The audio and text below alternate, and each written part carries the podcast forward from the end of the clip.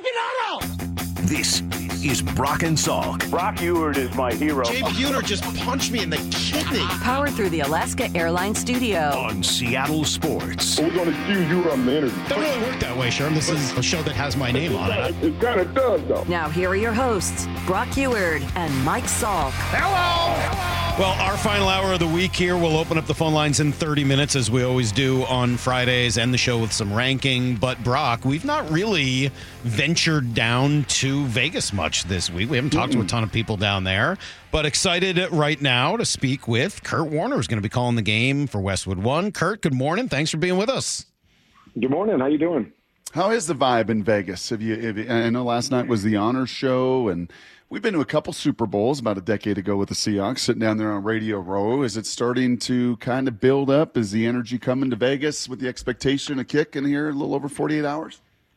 Yeah, it's starting to get there. You know, it kind of ramps up, you know, Thursday and Friday. You know, it's kind of spread out, so you see a lot of cars. Haven't seen as many bodies walking around and jerseys on and what have you that you kind of expect at the Super Bowl, but I would assume that's going to ramp up here in the next couple of days. You know, but I'm interested to see how it plays out here in Vegas with everything Vegas offers anyways. And then you have the Super Bowl to it. It should be fun. Well, and hopefully everyone will be able to stay out of trouble the couple of nights here leading up to that Super Bowl. We haven't had someone get in trouble before Super Bowl in a few years, so we'll see what that looks like in Vegas. I saw a question, Kurt, that I'm going to steal from one of the TV networks that was asking this morning, but I'll throw it at you. Who do you think is the face of this Super Bowl? The face of this Super Bowl?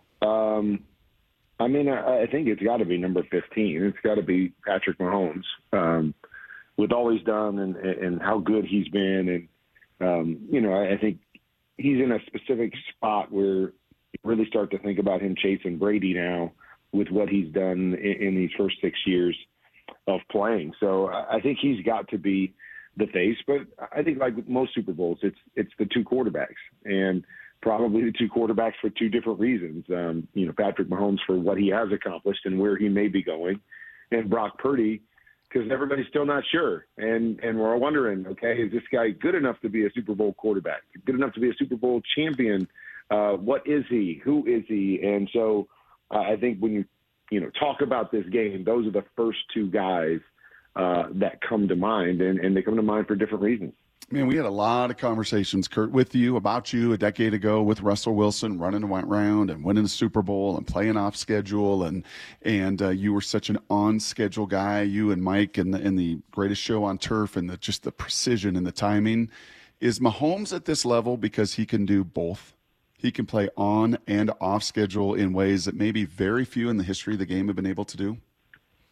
I mean, I would first say that the way he plays on schedule is as good as anybody in the National Football League. And so I think that part gets kind of pushed to the side because, Brock, like you're talking about, well, we've seen him do the other stuff really, really well. So as long as he can do some of that stuff in the pocket, I think he is a difference maker by how he plays in the pocket.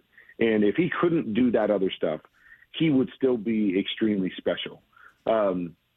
It's kind of hard to explain, especially when you're on the radio. But you know that every time a coach puts a play up on the board, they kind of lay it out. Okay, this is how it's going to play out, and this is what we're looking for against this coverage, and these are your options.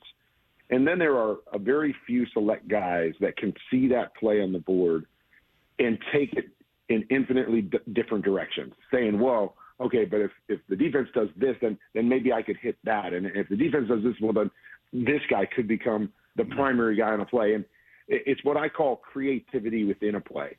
And that is something that is very rare. I don't see it very often. But Patrick has that, that I believe he's throwing and completing passes to people that they never really even talk about in the room. He just sees how the defense adjusts, and he reacts off of it. And so that, to me, is what his – superpower is. It's not, you know, the no-look passes and the unbelievable things that he can do with his arm. To me, it's what he does with his mind that separates him. And then, you know, to your point, Brock, then add the ability to be athletic, you know, to run, to make those special throws. I do believe that's why when it's all said and done, If things continue to move like this, we're probably talking about him as the best quarterback our league has ever seen. Now, I still got some work to do because Tom was so great. But, yes, that combination, I think, lends itself to saying, hey, get close, and we'll give you the edge because you can do so much and more than a guy like Tom Brady can do. Probably totally unfair to come off of that comp and that conversation to here in Seattle. But, Kurt, in 1 week, Seahawks are going to have to make a decision on Geno Smith. Like a lot of these contracts the Seahawks have done, year two, there's a big number that becomes guaranteed 5 days after the Super Bowl. That's some $13 million or close to it. And then a month from now, another $9 million gets guaranteed. So you make this first decision here a week from today, more than likely. You're going to then add the next $10 million to it. Is Geno Smith a $22 million quarterback for you?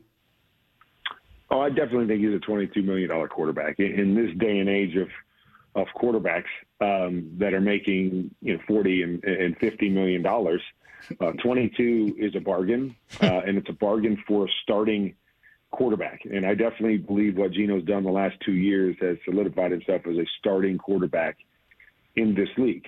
But these questions just continue to come up with different teams. Is that you're looking for that guy? You're looking for the dude because that's what puts you over the top. Is you got to have either a great team, as we talked about with Russell Wilson, or you've got to have that guy. And there's only so many of those guys. So these teams get caught in these dilemmas of going, okay, we have a guy. Is it good enough to have that guy? And then we'll try to build around him and see if we can find our way to a Super Bowl, or do we pass on a guy and try to find the guy when there's not very many of them out there.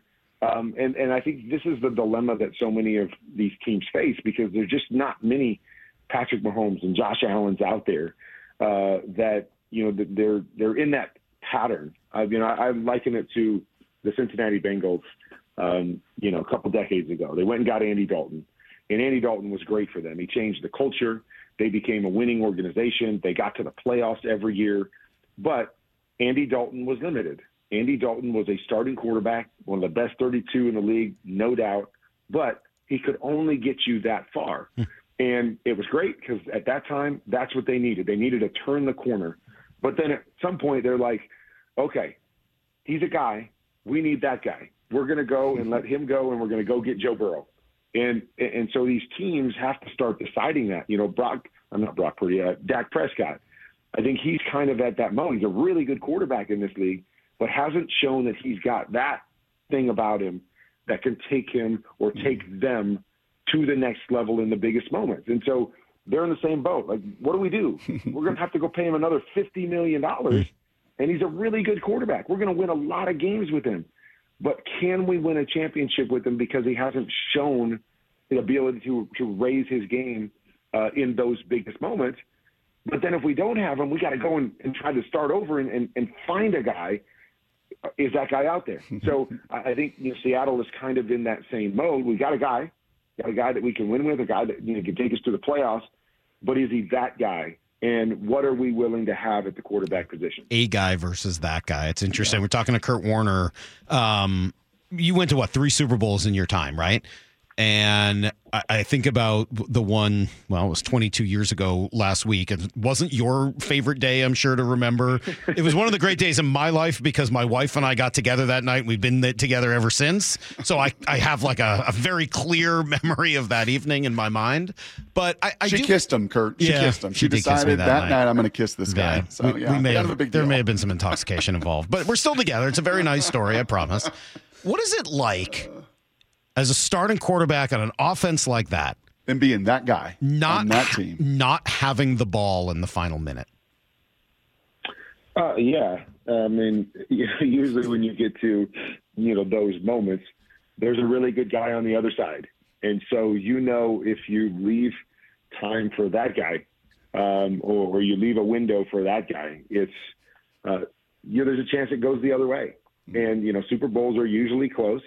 But when you get into that moment, you have to look at yourself afterwards and go, gosh, I needed to do more. I needed to have a bigger lead. I needed to put us in a position where that one drive couldn't have beaten us. But, you know, it's hard to do that. I mean, you know, Super Bowls don't come down to winning by double digits a lot. Right. They're going to be close games, and it's who makes the plays in the moment. I mean, I played in 3 Super Bowls, and I say this all the time. I could be 0-3.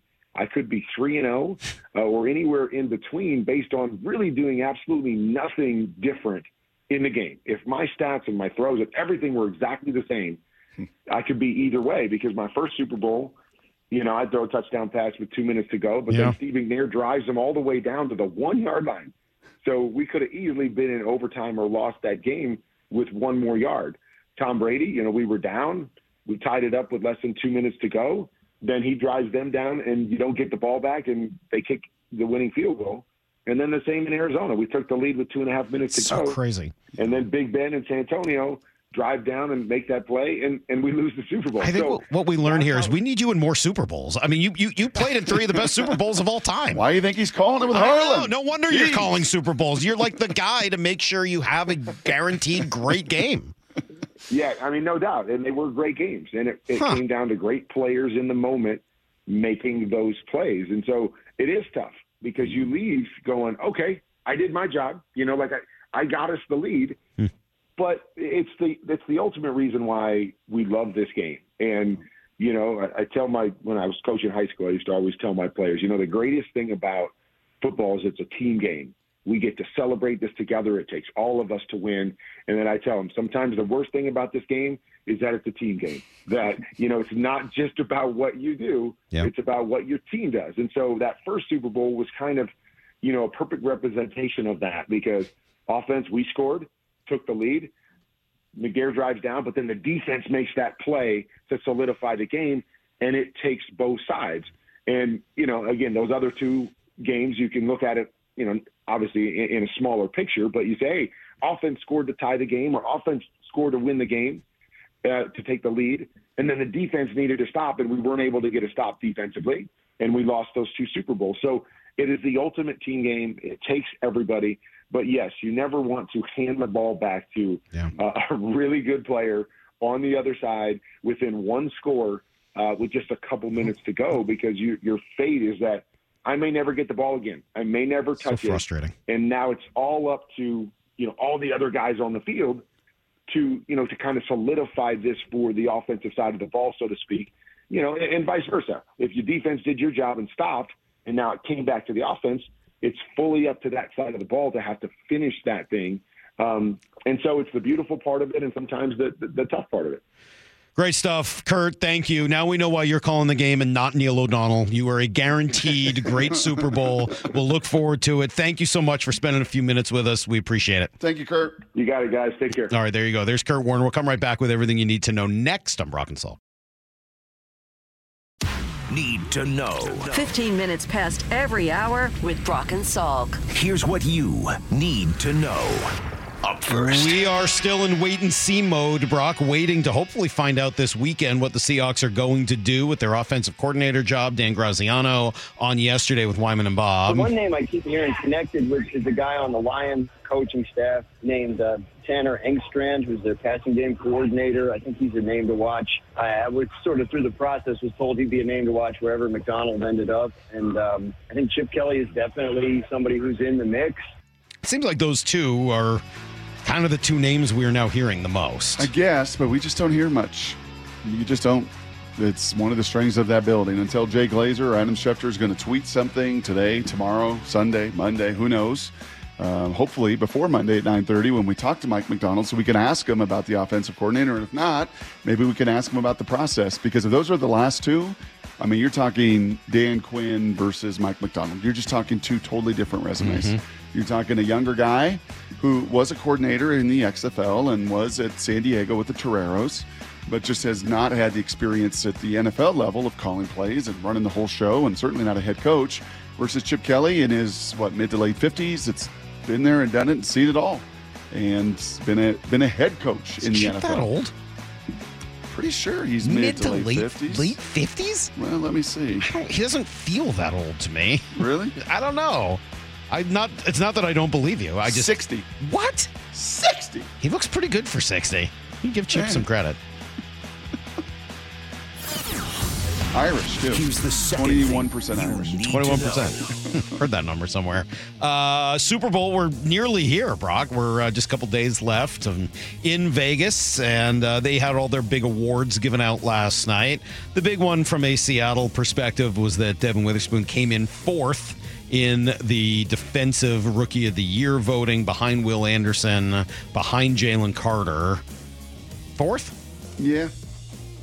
Unfortunately, kind of fizzled at the end of the year. The team kind of fizzled. The team fell short of the playoffs. You gotta just have that buzz. And Will Anderson did. He ends up winning it. He had a great year as well. There's no question about that. But you know, you're dominant at the line of scrimmage. You help your team in the playoff. You win a playoff game. C.J. Stroud, Will Anderson, pretty good draft by those Texans last year. Very good draft. And it's not that the Seahawks didn't do well with their two first-round picks. I think they did. I mean, I really like what they've gotten from both Jackson Smith and Jigba and from Devin Witherspoon. It's hard, though, when, unfortunately, the first big guy you took in the second round with Derek Hall just didn't do much. Nothing. It really makes the decision to not go line of scrimmage with either of those two picks really kind of hurt a little bit. Yeah. That was a big old nothing burger for Mr. Hall. That's really too bad. Here's the third thing you need to know. All right, Kraken back on the ice tomorrow night. They've had a big layoff, and they're going to do a big, long East Coast swing right after it. So they're in Philadelphia, bunch of good teams here coming up, and you gotta play well during this stretch if you want your team to not sell. They're on the outside, right? Outside of the playoffs just right outside, now? Yeah. Just outside the playoffs like a right half now. Game or a game. The Kings, we didn't really even talk about this. They fired their coach, by the way. Not happy with their production and where they sit. They're ahead of you, actually, in that playoff push. And I'm not calling for any kind of firing or anything of that nature, but this has been a little bit up and down right over the course of these couple years. A little bit up and down. Been pretty good on some of these East Coast road trips playing quality teams, and you'd sure like to find yourself in that playoff mix here before the trade deadline. All right, there you go. That's everything you need to know. We do a quarter past every hour. It is time, as we do on Fridays, to open things up for you guys. Kind of slow last week at first with the phone calls, but then it picked up a little bit once I threw a little guilt out there at all of you. Yeah. But let's see if we don't need to use the guilt this week. Hopefully you have thoughts on the vacant offensive coordinator job. Hopefully you have thoughts on the Mariners, who we've talked a lot about this week, and the deals that they've made, including the big trade over the weekend for Gregory Santos and whatever's left for them here in the remaining week or so before spring training starts. Maybe we're talking about the Super Bowl and like Kurt Warner laid out there. There's that guy, maybe the greatest to ever do it, versus that team who's got a facilitator, a quarterback. Way, how do you want to build this year? Interesting that he went to the quarterbacks. When I was walking by the TV downstairs. And they had that question out there, you know, who's the face of the Super Bowl? And the first answer given was Travis Kelce, that in some ways this is sort of his Super Bowl because of the Taylor Swift factor and sort of where he's at in his sort of national fame right now, that in some ways it's sort of the Travis Kelce Super Bowl. So 866-979-3776. Open up the phone lines here for whatever it is you'd like to talk about. Hall of Fame, Defensive Rookie of the Year, Mariners, Super Bowl, offensive coordinator, Geno Smith, Gertrude the French Bulldog. We got it all. 866-979-3776. Your call's next. You're listening to Brock and Salk. Powered through the Alaska Airlines studio. On Seattle Sports and the Seattle Sports app. Surprise me again, Maura. Love it. Little fella Cootie. Same surprise every Friday at 9:30. It's a pleasant one every Friday at 9:30 here, little fella Cootie.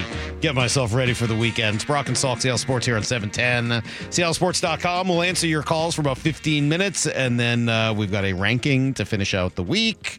Brock, you want to hear straight from the people today? We'll dig right into it. 866-979-3776. Whatever's on your mind, we will chat with you. Let's start with Scott in Redmond. What's up, Scott? Good morning. Good morning, all. Thanks for having me on.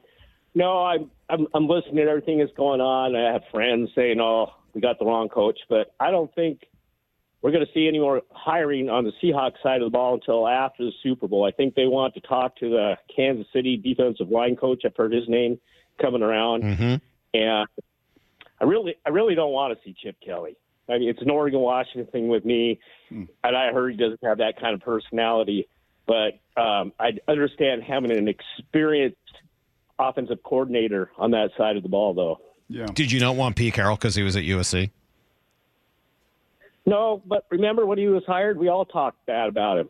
You know, he's had his way for 14 years, and I think it's a good, healthy change coming now because I don't know if the game outgrew him, but obviously the way things were going in the last few years, that it wasn't working. Something wasn't working.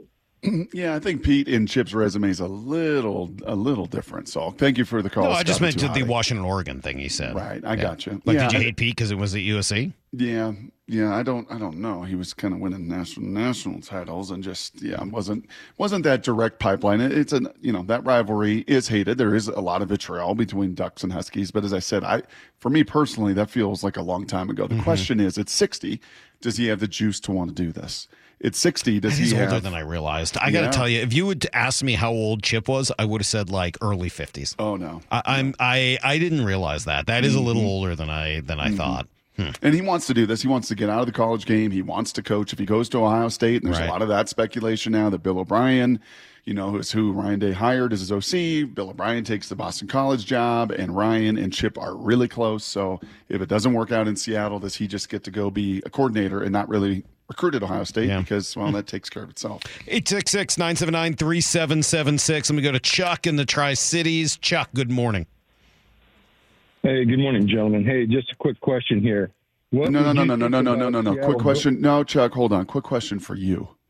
Okay, I need to know. Pasco, Richland, Kennewick. Where are we in the Tri-Cities? Very different cities. Kennewick. Okay, thank you. Much better. Okay, Chuck from Kennewick. Okay, now we've set the scene. Okay. Yep, now I know. Now I know what I'm really dealing with. Go ahead, Chuck. All right, here's what I want Seattle, the Mariners, to do. They need to go sign Trevor Bauer because he's willing to pay or play for league minimum, and that way it'll take the pressure off of Miller and Wu. And depending on where we are sitting come trade deadline and how he's pitching, that's a pretty big trade chip right there to go and get something that we might need for next year. I got to tell you, Chuck, I think that's a 0.0 chance of happening. 0.0. Bad guy. And I'm not innocent. I didn't say he was guilty. I said he was a bad guy. Yeah, I'm not basing that just off what's been reported. I'm basing that on questions I've asked of people who have been around him and know him. He's not a guy you want on your team. But do you think maybe with all this stuff that's happened over the last few years, maybe he's changed and he wants to try to prove himself? I don't think it's that kind of a thing. I don't think it's that type of a thing at all. And I'm not going to get into detail. I'm not telling you he's guilty. I'm telling you that from my understanding, that's not a direction you want to go. For 30 teams to have all basically made this decision, right? And as desperate as some are, Salk, to win, as desperate as some are to still need quality pitching. He bounced around organizations before, correct? Before any of the lawsuits that he has. It's been proven that he is guilty in the criminal cases and everything else. But for 30 teams to have all right now be passing on him, it can't just be those lawsuits. It's not. Is that what you're saying? I'm saying that I think it's a little more than that. I think he's just not a guy you want on your team. He's not a guy you want in your clubhouse. He's not a guy you want around. He is not somebody, and this is not a collusion thing. I think anybody who kind of knows what's going on there has said no thank you to moving on with Trevor Bauer. 866-979, and that's from people I very much trust in the game. 866-979-3776. Let me go to Rick in Spokane. Good morning, Rick. Good morning, gentlemen. How y'all doing today? Oh, man, the east part of the state always just responds. Yeah. I mean, on Friday, Felicuti, it is just amazing that Eastern Washington. All the calls we get are from outside of Seattle. Is it Rick in Spokane? Is that what I'm dealing with here? What we got? Yeah. Okay. What do we bring? Rick in Spokane. Bring it. I got a question about the whole Jamal Adams situation. I heard G talking about, the comparison of what happened like in 2007 with Jamal Adams, what he was comparing it to. By the way, that interview had me laughing my butt off. I was laughing hysterically about the Irish part. But anyway, with the new coaching staff coming in, I mean, is Jamal Adams worth a player keeping, or do you think he burned that bridge? I mean, I don't know if Mike McDonald's defense can help Jamal Adams thrive in the new defense that's coming in. I mean, but would you keep Adams, or would you cut him? Well, it's intriguing, Rick. Thank you for the phone call. It's intriguing because if you think of that scheme and you think of linebackers in that scheme, you need linebackers who can really run. whether it was in Michigan or Baltimore the last couple of years, they need to be thumpers too. You got to play in the box. He loves playing six in the box and having the safeties move around and show all sorts of different pictures. So is Jamal Adams a linebacker? Jamal Adams, the linebacker, can he sustain? Yeah, I think it's an easy answer to this. No. I don't think so. Just either. Answer is no. You cut him. This to me doesn't. There's almost no debate here. Yeah, I can't imagine a scenario. It's really hard for me in which Jamal Adams is back with the Seahawks next year, and I would not support a scenario like that. Yeah, I think it's just time to move on. I think from a leadership standpoint, you need to turn it over to your young bucks. It's time to move on. It's time to be Spoon's team. It's time to be. We'll see if it's Jordan Brooks. I wouldn't mind that. It's time to turn it over to those guys, and for what he's making and the value and the return on investment, it just doesn't quite fit. All right, 866-979-3776. Let me go to Ethan in Yakima. What's up, Ethan? Good morning. Golly. Hey, what's up, y'all? I just want to talk about the Mariners. You know, I listened to the show last night, and I'm kind of with you, Salk, about if we got Chapman, and that would be pretty cool. If not, you know, it's really not a big deal. But I do think Chapman would definitely set us over the edge because he hasn't been the bat he was, but his defense, I think, would kind of complete some of that. They could use some of that defense, Brock. There's no doubt. Ethan, I am usually with Yakima. You know that. I'm with Huckleberry Milkshakes and Miners Burgers. I'm always with you.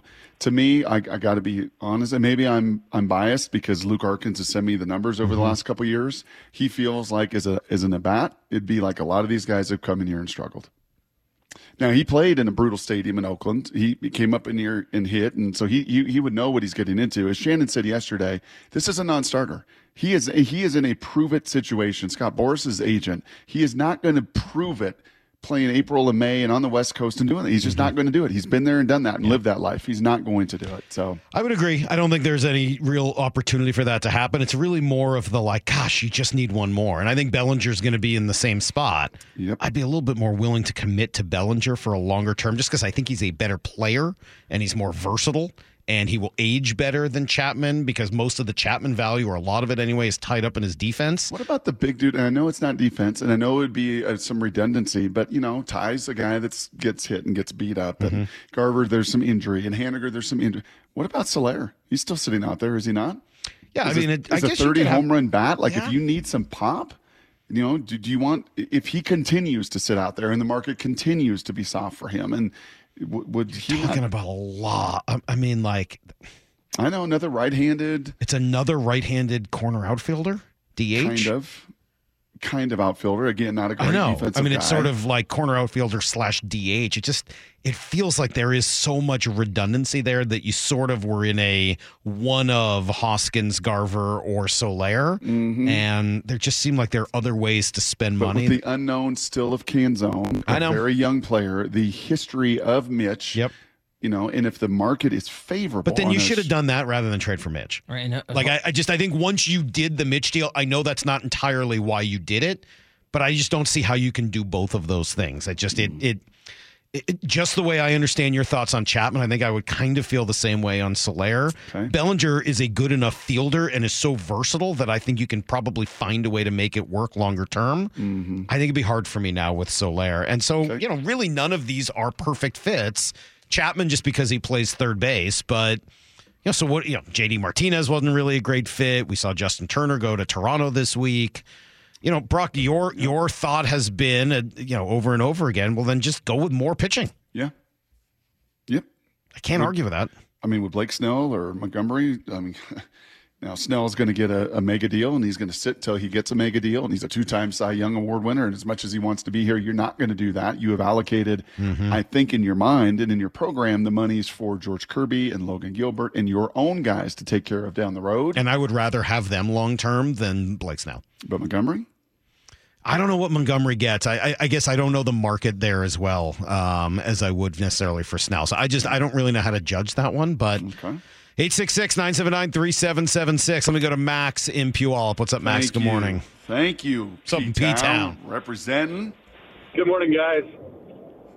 Viking Power will survive through the class of 95. Viking Power will survive through the class of 95. Go ahead.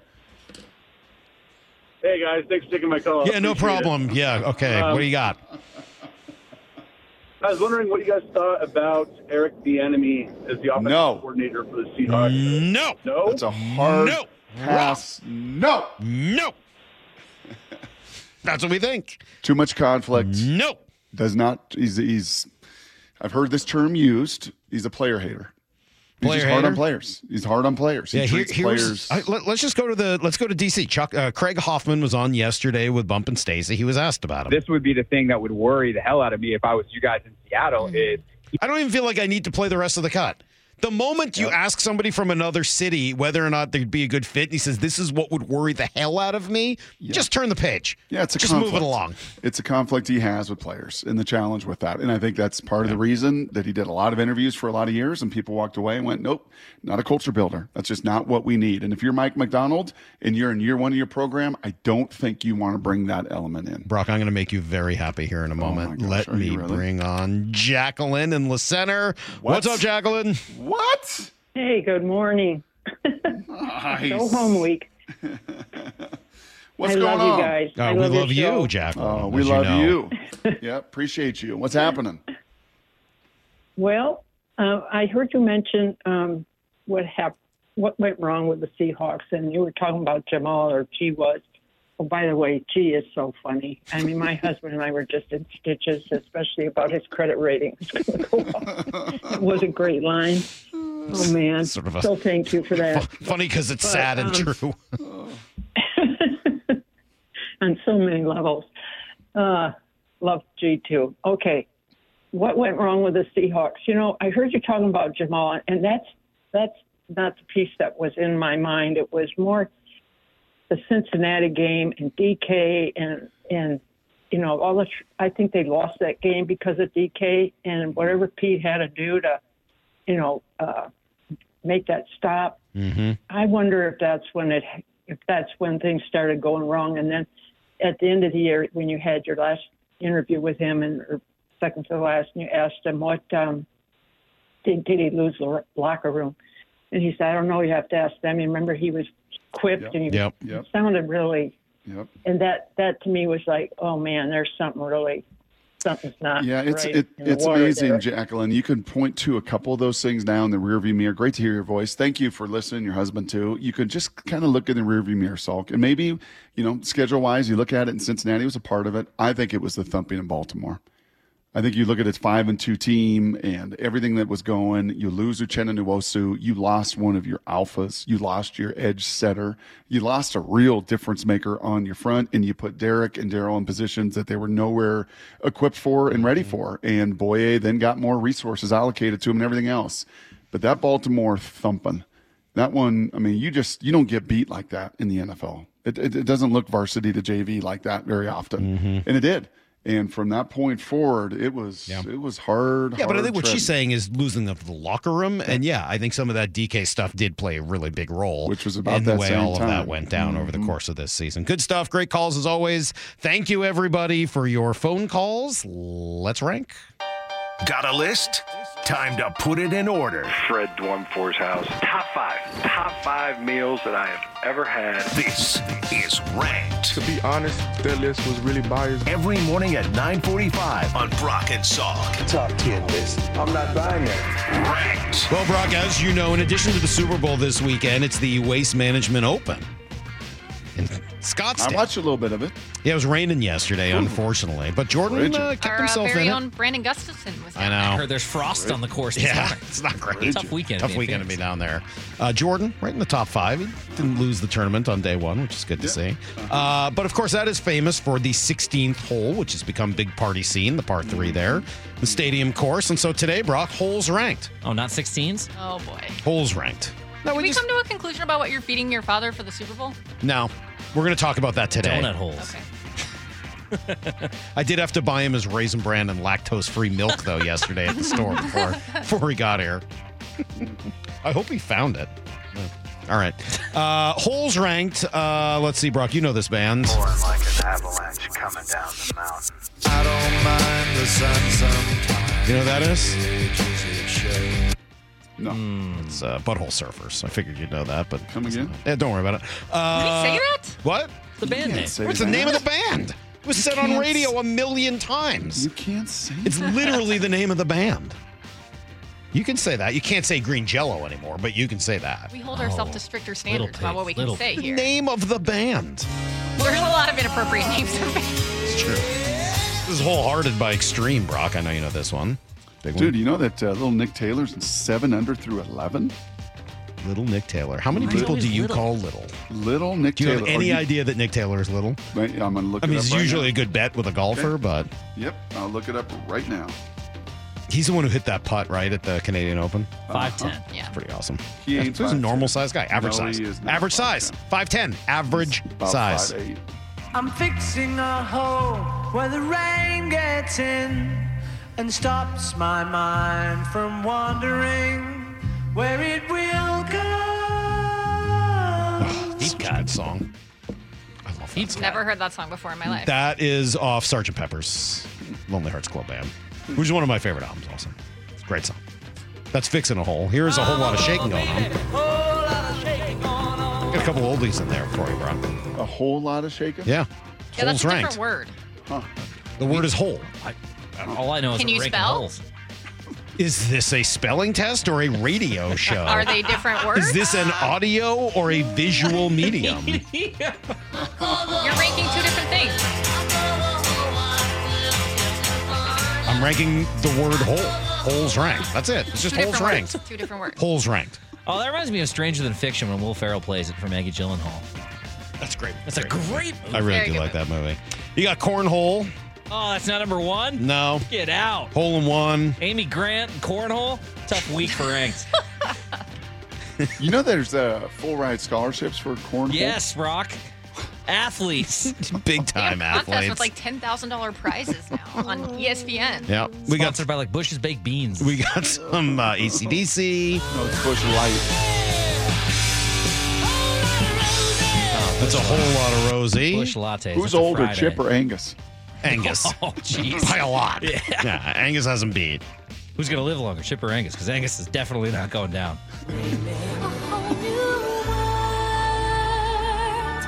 This is not a top five. This is what?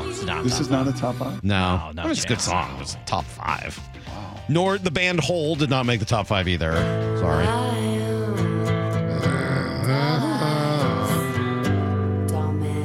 You like Courtney Love, Brock? She seems like somebody to be up your alley. No? Push. Hole in the Wall Gang. That's Butch Cassidy, right? Butch Cassidy and the Hole in the Wall Gang? I think you're right. I think I'm right. Really? They got Hole in the Wall Barbecue downtown Seattle. Yep. Been on for like 30 years. You got Holes, Shia LaBeouf movie. LaBeouf. It's a good movie. Is it? Yeah, I liked it. Came out when I was in high school. I liked it. Got the Whole 9 Yards. Mm. Yep. And we'll the Whole 10 Yards after that. Mm. Yep. All right, you want to do the top five? Well, you lost Mora, so yes. That's fine. It's a very holistic. Was there a time at which you thought we had Mora? I'm reluctantly here. So you won't get fined. Mora's in the. She's here. I don't want to ruin the top five, so I don't want to say any more. Yeah, she'll like one of them, I promise. All right, number five, for me anyway, it's almost a daily part of my life. Whole Foods. Oh, I'm there constantly, man. I go there at least 2 or 3 days a week. Whole paycheck. It's not that expensive anymore. Since Amazon bought it, it's not that expensive. Pretty good pickle selection there, too. I mean, go to Whole Foods, then go to QFC. QFC's more expensive. Get yourself some. Go to Whole Foods, then go to Met Market. It's double. Trader Joe's still cheaper. Yes, the best part about Trader Joe's is when you leave Trader Joe's, you have to go to the other grocery store to get all the other things you can get at Trader Joe's. Thankfully, the Whole Foods and the Trader Joe's are close to each other, so I kind of do both at once. Yeah, balance everything out. So that's number five. Number four.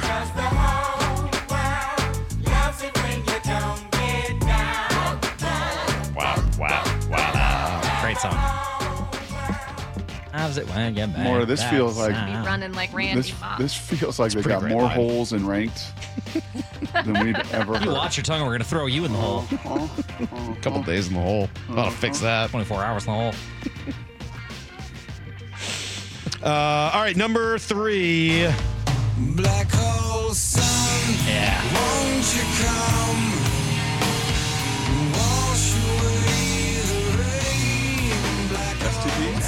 Yeah. Not STP. You know what, Brock? I forgot to mention the STP song, though. I didn't want to ruin anything. Oh, that's on me. I forgot to mention that as a As an honorable mention, yeah. Tripping on a Hole in a Paper Heart. Yep. Great song with an awesome guitar solo in it. But that was Soundgarden. There's a lot left, and there's only two spots. Yeah. This is... I already know. My cornhole is already thrown out. So I'm sorry. I'm already upset. Sorry, that one didn't quite make it. What is left? There's a lot. Really? Yeah. I don't feel like there's that much left. Supermassive Black Hole by Muse. I don't have that one. By Deftones. I don't have that one either. Mm-mm. Never heard of them. Shh. Got the peephole. The what? Peephole on a door. Uh-huh. Number two.